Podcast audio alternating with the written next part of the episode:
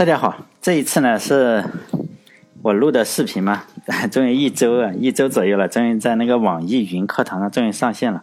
昨天昨天下午是六点多的时候就上线了，然后但是我昨天发了公众号嘛，就没有办法再发，所以今天我要再重新发一下。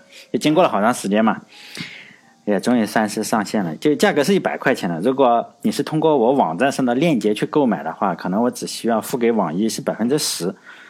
呃，如果你是去搜索的话呢，可能就是要是分成百分之三十。如果是别人通过苹果手机啊或者什么买，可能苹果还要分百分之三十。我我稍微的看了一下，这样的话，如果你用苹果又通过去搜的话，那可能我只能拿个四十块钱这个样。如果这样，你到我那个绿帽子，就是 L M C D X 绿帽子大学的拼音的首字母。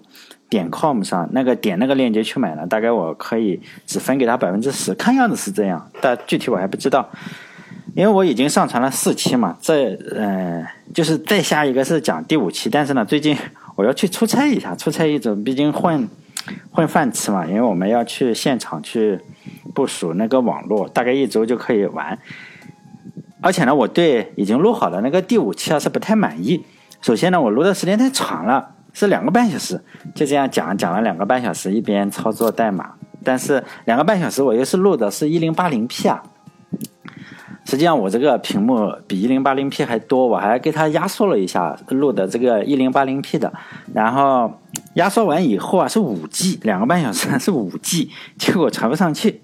就是在那个网易云课堂上，哎，传一传就失败。所以呢，我我在出差回来，我就再重新录一下。我可能会分成两节，或者是我把大部分的内容再压缩一下。实在是两个半小时有点不好意思。第四期的话还可以，第四期是一一个小时零十八分钟嘛，这次一下子又多了老长时间。所以呢，呃，我我要出差回来，在这个什么两个半小时，实在是。太流氓了是吧？网易云课堂崩溃了，可能不让我传，可能他们也没有没有那么长的，或者我再压压缩成七二零 P 的是什么样子？再看看吧。反正我在我要出差回来才能做这个事情。我就先录视频的时候呢，我又做了两页，就是 A4 纸的这个 Ruby Ruby 语言的作弊条，就是在做那个作弊条的话，我又重新想了一下，也许我真应该重新录一下，就是录一个半小时。我的想法呢，就是。录的视频呢，我是不讲不只讲一种 Ruby 语言，毕竟 Ruby 太小众了，我就同时讲了 C 语言、Python 语言和 Ruby 语言。如果呃大家听，就是说听我讲这个软件故事的一些听众啊，可能就会。哎，知道我经常会钻研一些没什么用的东西，比如说谁的小时候啊做了什么事情。其实对编程语言呢，我也经常做这几件事情，就是我经常研究的是，哎，Python 语言或者是 Ruby 语言或者 C 语言，哎，这个语言特征是不是他发明的，是从哪里来的？哎，所以呢，接下来我就讲一讲这些语言的特征大概是哪里来的。我主要是讲两个人。呃，这两个人呢，我觉得是决定了目前就是目前所有的编程语言的一个方方向。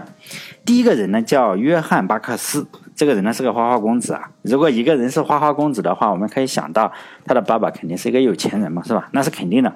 他的爸爸是一个科学家，嗯，是化学家，确切的说是化学科学家。因为当科学家肯定是赚钱，可能是有限。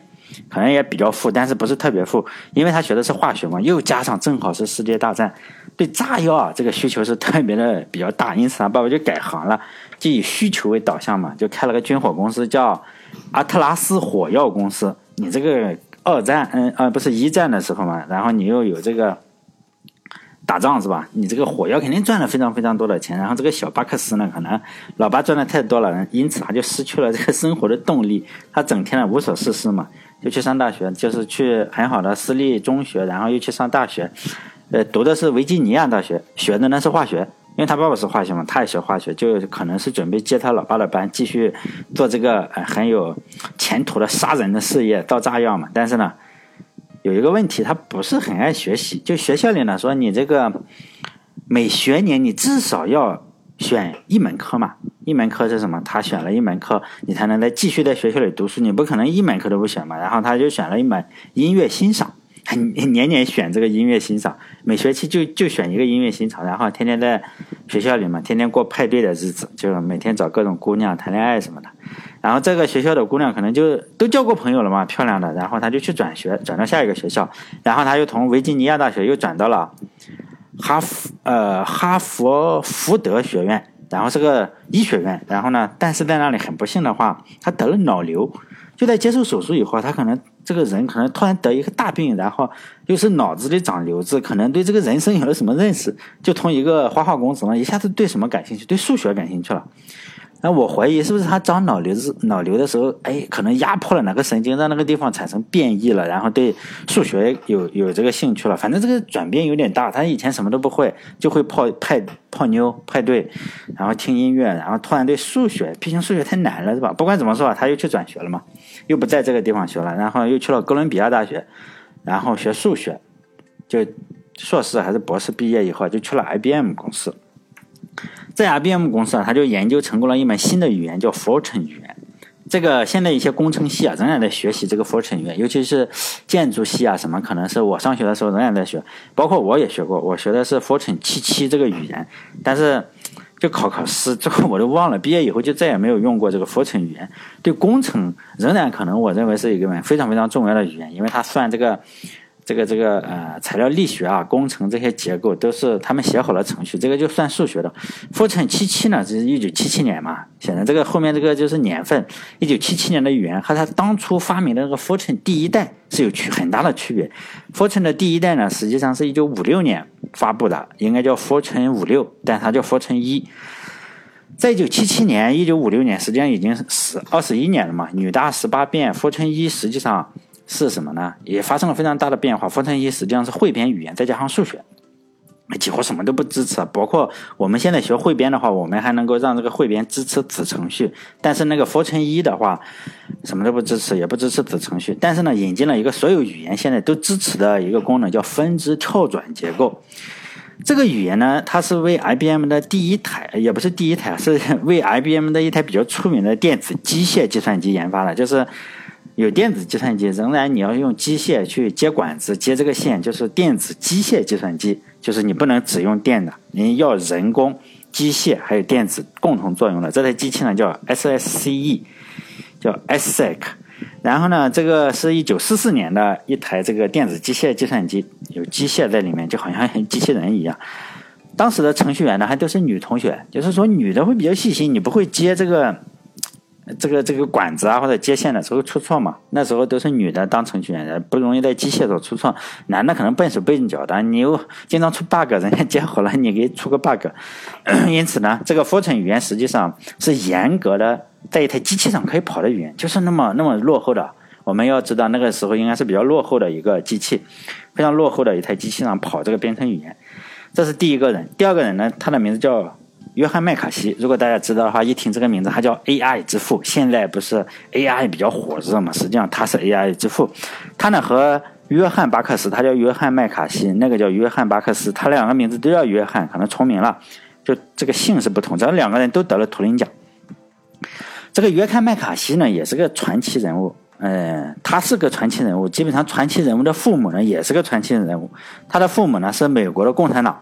就一九三零年代的时候啊，是美国共产党要建立共产主义的，他们组建过工会啊，办过报纸。这我经常去研究他们的家庭历史。还有他的妈妈，就是说，我们能猜到是吧？基本上这种人家里一定要有个犹太人。他妈妈是个犹太人，但家里也比较富了，干干工会的又干报纸。你一般没有钱做不了这种事情。就像我这样，这这两天出差去一个山沟里去调设备。这个约翰麦卡锡呢是非常小的时候是跟跟着他这两位，他这个父母是非常激进的。约翰麦卡锡小时候都是玩跳伞呀，然后手工制作这个滑翔机，然后从山上一下飞下去。他在十五岁的时候，就是这个小孩十五岁的时候，我们十五岁什么都干不了。这个约翰麦卡锡十五岁的时候就登上过一个非常非常高的山，但小孩就比较厉害了。然后呢，他就找了一个老婆。他老婆也是个程序员，这很厉害。和我们想象的不同，咱们就觉得，哎，程序员你就是肥死肥宅嘛，是吧？在家里喝这个快乐水，喝点可口可乐或者是百事可乐。但他不，他老婆非常厉害，跟我们想象的不同。他老婆叫沃特森，不是一般的程序员，人家非常的爱动，也是爱爬山嘛。爱爬山的时候认识了这个，他的老婆是第一位独自登上这个叫安第斯山脉的。一个叫阿空加瓜山，就就是南美洲，据说是最高的山。他第一个登上去的，后来也是因为爬山的原因就去世了嘛，可能摔死了。这个约翰麦卡锡跟这个前面我说的这个，这两个约翰，约翰麦卡锡和约翰巴克斯呢，这两个人 都有一个最后一个共同点是什么？就是数学家，他们都是数学家，但走的路子是不同。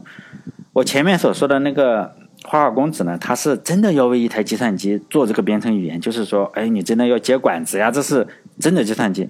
这个约翰麦卡锡呢，则是脑子中他是想象了一台计算机，这台计算机是什么？无限强大，因为数学家嘛，幻想就是说我一旦有了一台。无限性能无限强大，内存 CPU 都无限强大的机器之后，我应该给它做一样什么样的编程语言，然后能够实现人工智能？这个呢，成果就是 Lisp。但这个呃，因为幻想嘛，是吧？这个约翰麦凯西他从来没有认为他幻想的这个机器能够实现，也没有从来没有认为真正的要把它做成一个语言来实现。因此呢，它仍然是当成一个理论，因为当时的机器啊是不可能实现这种语言的，因为它消耗内存、消耗资源都太多了，可能算比特币都都都都应该差不多。但是呢，这个约翰麦卡锡他招了一个学生，这个学生呢就觉得，哎，老师你这个语言设计的非常好。要不我来给你实现一下？这个约翰麦卡锡还警告他说：“你不要把这个理论和这个现实给混淆了，因为我们这是理论，就没有必要去实现它，而且也很难实现。”但这个学生不一样，这个学生的名字叫史蒂芬·罗素，叫史蒂芬嘛，或者史蒂夫，史蒂夫·罗素。这个学生说：“没什么，我我我来实现一下就是了。”他也不管了嘛，你想实现就实现。然后他真的把这个语言给实现了。这个语言呢，就是 Lisp 语言。这个史蒂夫·罗素呢，他实际上不但是实现了第一个 Lisp 语言的人，他还实现了世界上第一个电子游戏，叫那个 Space War 那个游戏啊。这个游戏它是在哪个机器上实现的？就一台计算机、一台电视机一样，叫 P D P D P 一。当时你要是玩这个游戏的话。每小时的成本大概是七十五美金，因为大家都觉得很贵嘛。后来他找了很多的这种粉丝啊，那时候的粉丝都很厉害，就是玩玩得起七十五美金的都可以加一小时七十五美金。但是后来两个人嘛，一个叫汤姆逊，一个叫丹尼斯里奇，也非常喜欢玩这个游戏。但是呢，他没有地方玩嘛，然后他就只有一台角落里的机器叫 PDB 七，因此呢，他们。为了移植这个游戏，就要给那台机器上写一个操作系统，因此呢，这个操作系统的名字就是 Unix。这其实非常传奇的，他们两个实际上是真的仅仅是为了玩游戏做出来的 Unix，而不是为了做 Unix 做 Unix。他们两个曾经以前做了一个 Multics，那个不失败了，他们就把那个 Multics，嗯，这个这个我讲过是吧？Unix 历史，就这个游戏，他们之间都是互相认识的人。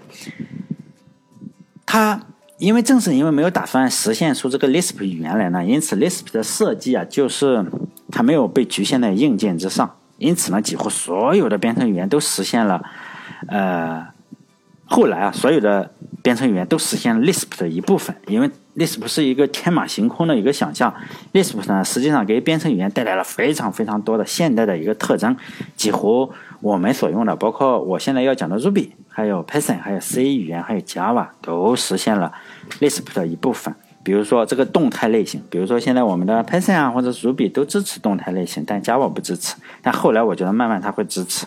我猜啊，这个呃垃圾回收机制呢，就是说，但 Java 是说，哎，我实现了，包括呃 C Sharp 也会说它实现了。实际上这个 Lisp 早早的提出了，就是说垃圾回收啊都是自己来做。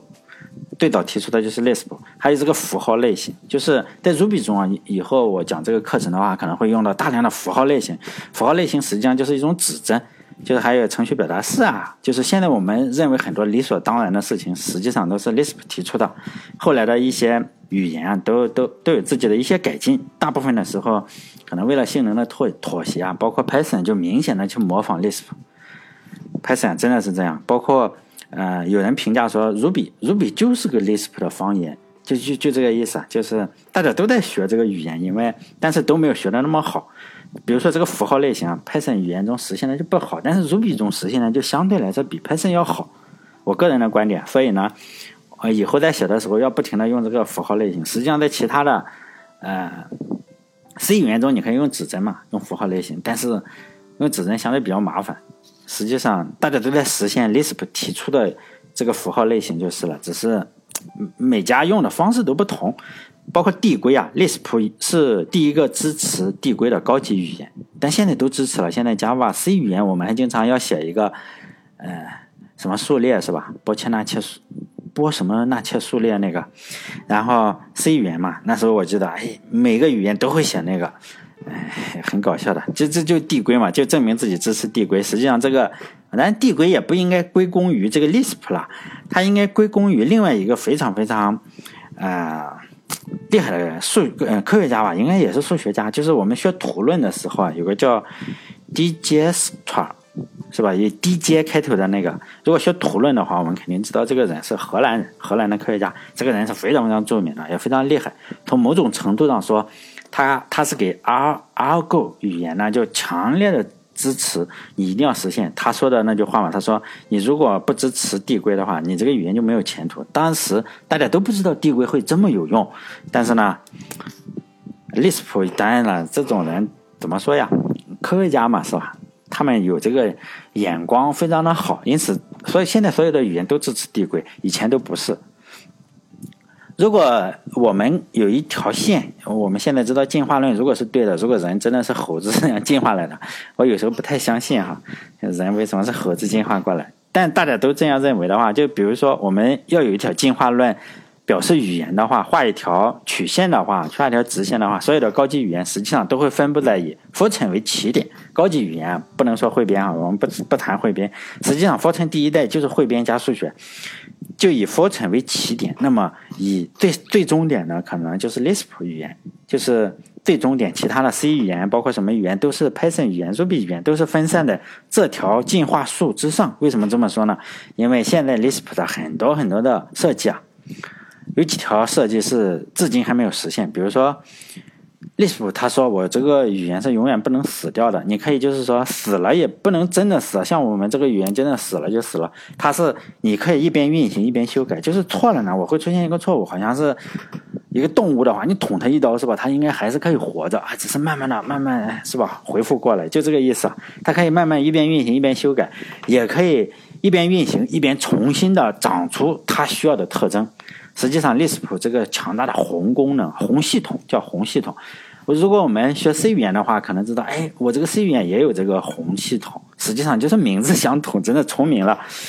这两个完全就是说，只是名字相同，真的是名字相同。这是 C 语言借鉴了这个，可能是借鉴了这个，呃。Lisp 的这个红的功能啊，红的名字，或者他们不小心就起名字起的相同了，其实一点都不相同了，不要产生了误解。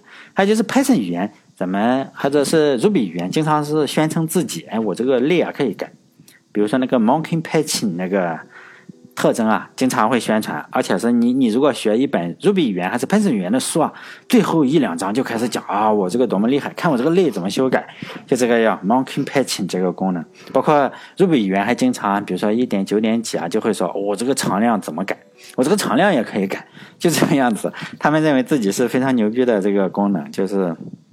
这当然也是对 Lisp 的一个模仿，Lisp 早就是这样。但我说了这么多 Lisp 的好话，大家可能觉得哇，这个又来了个 Lisp 吹嘛？是为什么不直接去学 Lisp 呢？其实我的回答也简单嘛，因为它已经死了嘛，Lisp 实际上已经死了。如果大家以前看我录过的视频的时候，我曾经啊，呃，我曾经录过一个 Scheme 那个视频，我不知道还能不能找到。实际上我我录过一些啊，因为我在。以前的时候，我喜欢研究这些没用的东西。它永远不会复活了，我觉得它永远不大不太可能复活了。就是说，就像是两千年前的雅典吧，它是民主的发源地，是吧？但是雅典已经死了，现在的雅典已经不再是以前的雅典。就是我们不要试图复活这个雅典，但是雅典的思想，这个民主的思想已经闪耀世界嘛，从雅典。然后一下子穿越到两千年后的费城，是吧？然后美国建国，整个西方世界现在实际上已经是传承着雅典的民主思想嘛。我觉得 Lisp 呢就有点像雅典一样，它有很多的功能，就是说，比如说它的呃垃圾回收啊，它的这个符号系统啊都这样，但已经出现在其他的语言之中了，包括 Java、Python、Ruby。Ruby 经常被人说是。我自己用的也是这样，我就觉得它就是它的一个方言，就是 Lisp 实际上是一个名字，但是下面有 N 多的语言试图。Lisp 是一个数学，我们可以这样想，Lisp 是一个数学，它并不是一个编程语言，很多的语言试图实现它的功能。我认为 Ruby 是其中的一个，但还有很多啊，包括 Scheme 啊，或者是 Common Lisp 啊，都是其中的之一。但利斯普永远可能都不会复活了。但是这不重要了，就像雅典不复活已经不重要了，是吧？有美国，有欧洲，他们已经把民主的思想已经传承了。虽然各家都会说有点不同，但是，是吧？大家知道我这个意思。因为这是我在做嗯 Ruby 那张图的时候，就是那个小抄条，我我就打算重新录一个，但是我没有重新录。但是后来我传的话，我发现啊，两个小时五 G 传不上。所以呢，我下一回我会录一个更精炼一点的，或者是我录成两部分，哎，但下一周我是要出，这一周我要去山山沟里啊，真的去山沟里。我们是一个公司要去部署，给穷困的老百姓去部署网络，就是基站这种东西。就最后一步就是我们去做，就是要把整个网络搞通啊，看看搞通，调试一下性能，这个样子就是尽量的做覆盖啊，就是说。去一个山清水秀的地方，我认为说实在，这这些年我去了中国好多地方，都是山清水秀的地方，但是非常的痛苦。山清水秀你看多了，可能文青会觉得啊这个比较好，实际上你看多了，我去过新疆呀、西藏呀这种在隔壁啊，或者是南疆，南疆那个地方我还待了好老长时间，然后你会发现啊，这个晚上抬头一看就是天河，哎，是不是叫银河？银河系的银河，我们看到那条银河，真的非常的漂亮。但是呢，只能看五天吧。看第六天的时候，你就觉得为 为什么要在这里待着？真的是这样。所以有时候大家要知道，文明社会你还可以上上网。那个地方像我们是去拉网线，还经常上不去网。你打电话可能要打个卫星电话呀，包括也没有公路呀，那公路修的不好，有些地方非常不好。你去拉网拉，就是做部署。就做最后一步，看看它通不通啊！你不能给人断了呀，就这个样。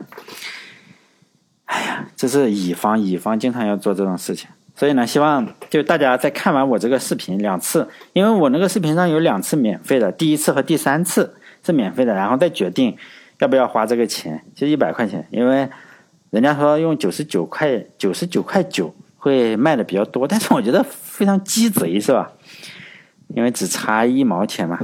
所以我就定了个一百块钱，毕竟谁的钱也不是风刮来的。你如果真的是没有用，你不要因为说啊，这个栋哥录视频，我听过他免费呃免费的音频啊，就要去买，不要，真的不要这个样子。最好是你有用，我也有用，这样大家都会觉得好像我也没有骗你的钱，因为我不想去做那那那种很鸡贼的事情，就这个样。如果你想买的话，你最好是到我那个绿帽子点 com，然后上面有个购买链接。这样的话，我能少分他们一点钱。如果你如果实实在想去收的话，当然也没什么关系，就是多分给他们百分之二十或者百分之三十。毕竟这个社会就是这样，谁都要要要有一些钱嘛。人家网易也是有员工帮你推广呀，这个东西是吧？人家会强推一些老师呀，比如说热点，我看他们的热点都是，比如说你要做 PPT 的呀，或者是你要做。比特币啊，区块链的这个就是热推，因为这是热门嘛，或者是什么东西，就商业社会嘛，所以有时候我这个收钱也不是说，当然我也会受到非议嘛，也也会有人在在后台骂我，但是这可能就学生嘛，你要知道，一旦你进入社会的话，这个钱真的是个很重要的事情。比如说我如果有足够的钱，我就跟跟老板说，我说算了，我。